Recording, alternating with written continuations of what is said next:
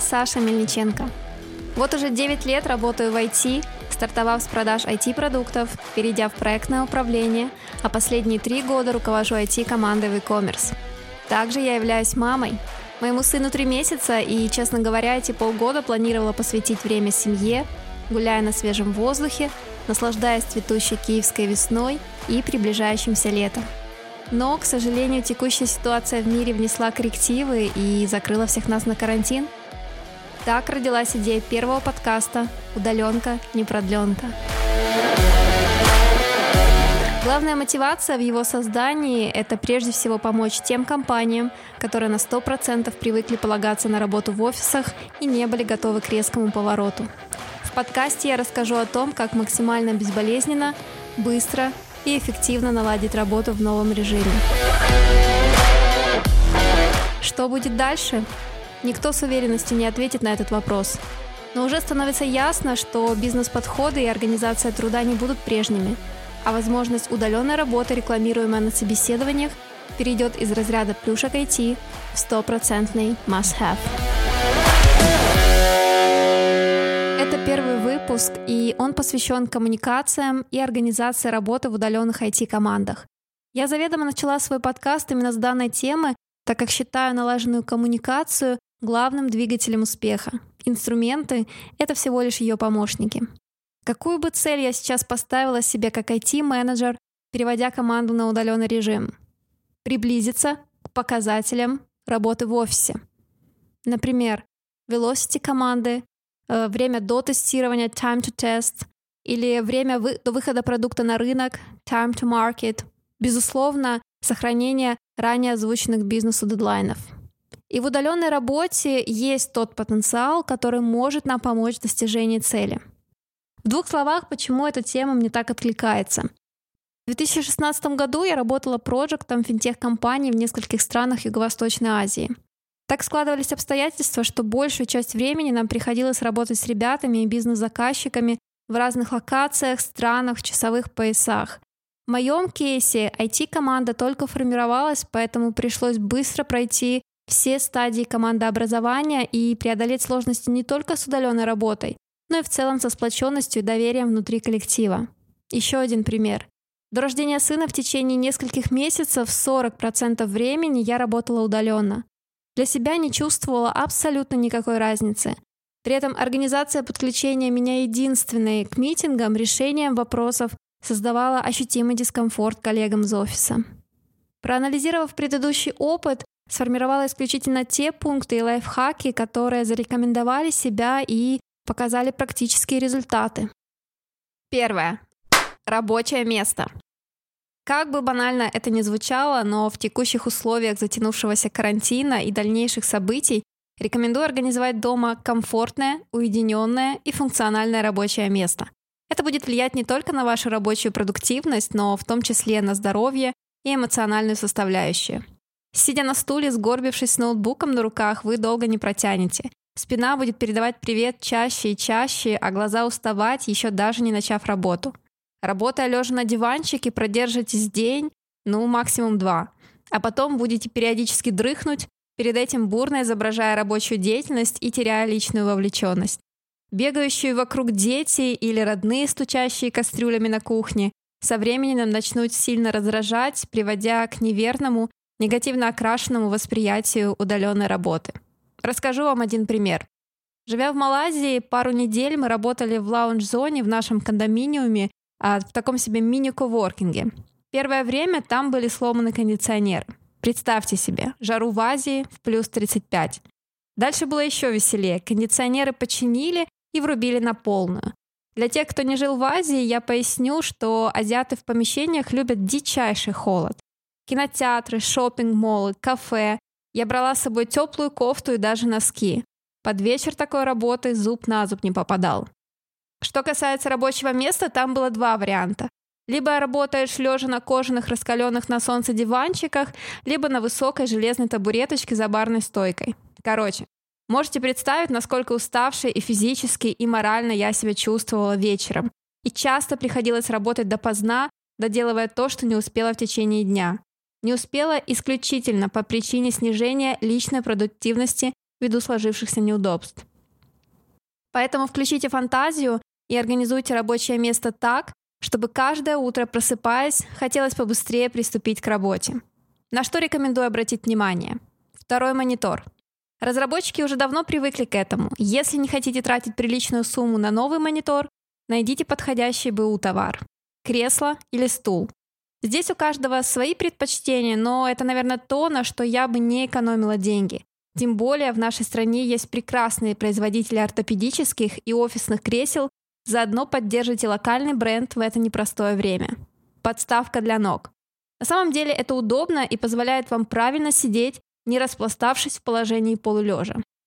Ну и по мере возможности дневное освещение, конечно же, проветривание, отсутствие рядом телевизора и уединенность, желательно закрыто от родственников дверью.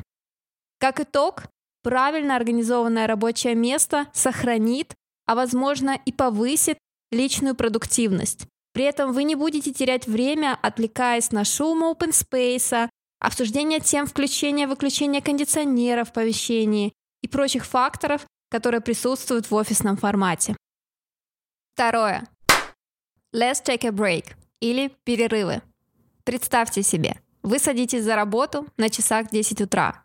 Работаете над какой-то интересной задачей, проектом, супер вовлечены и оп, смотрите, а за окном уже темнеет. Как так? Вроде только сели, сходили один раз воды попить а на часах уже 7 или 8 вечера. Знакомо? Тогда вы такой же трудоголик и вовлеченный сотрудник, как и я. Хорошо ли это для работы? В краткосрочной перспективе – да. Вы эдакий энерджайзер, который все успевает и всегда на связи. Но в долгосрочной перспективе это приведет к быстрой утомляемости и истощению организма. А в таком состоянии гораздо медленнее и инертнее начнет работать и ваш мозг. Вспомните, Работая в офисе, мы периодически делаем запланированные или незапланированные break и. Ходим на обед, коллеги вытаскивают подышать, отвлечься. То же самое и дома. Важно обязательно обедать и делать небольшие перерывы. Первый месяц удаленной работы я часто пренебрегала этим советом, пропуская ланчи и не отвлекаясь. Как результат, болезненно похудела и перестала получать эмоциональную зарядку вне работы. Разучилась переключаться. Например, радоваться вкусному ужину или прогулкам на выходных. Мозг находился в состоянии постоянной готовности. Эту цепочку можно продолжать. Вы увидите, как снизится креативность, эмпатия, так как на нее просто не будет сил, повысится нервозность. Поэтому считаю данный пункт не менее важным, чем рабочее место. Резюмирую. При удаленной работе по-прежнему будет уходить время на перерывы и обед – при этом вы также начнете экономить время ввиду отсутствия незапланированных перекуров и общения с коллегами. Третье. Суета на пустом месте. Этот пункт актуален для проектов, продуктов, лидов и всех тех, кто управляет командой. Основа всей удаленной коммуникации между членами команды – это чат. И для любой компании критически необходимо выбрать и использовать в работе единый инструмент общения – Отсюда вытекают две проблемы. Первую сложность, связанную с перепиской, я называю кипиш менеджера. И сложность это заключается в ожидании моментального ответа на сообщение. Прошло пять минут, а тестировщик не ответил? Не объяснил, почему задача не готова? Ау, ты здесь? И куча вопросительных знаков. Или еще хуже. Почему ты так долго не отвечаешь? Ты что, не работаешь? Исследования показывают, что в среднем, например, разработчику требуется свыше 15 минут, чтобы заново включиться в задачу. Не забирайте у команды это бесценное время. Поймите, все люди разные. Как показывает практика, менеджеры быстро переключаются и любят быть на связи, в курсе событий. Другие же сотрудники углубляются в задачу и пока не дойдут до логически завершенной точки, не хотят отвлекаться на многочисленные окна чата первую очередь это характерно для технических и аналитических задач. Лучше договоритесь с ними, что в случае срочных вопросов, не терпящих промедления, будете писать в другой мессенджер или звонить. Можно также отключить всплывающее окошко в групповых каналах, неважных чатах и прочитывать в первую очередь только личные сообщения или те, где вы затеганы. Важно уведомлять коллег в чате об уходах на обед, перерыве, либо режиме офлайн, завершая рабочий день и проблема суеты в коммуникациях решится. Вторая сложность – эмоциональная окраска сообщений. Люди периодически окрашивают полученные сообщения в те эмоции, которые собеседник не подразумевал.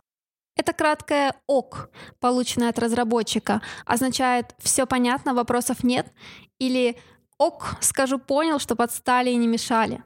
И мы начинаем накручивать, окрашивая сообщения в зависимости от собственного настроения. В данной ситуации советую не искать скрытых подтекстов.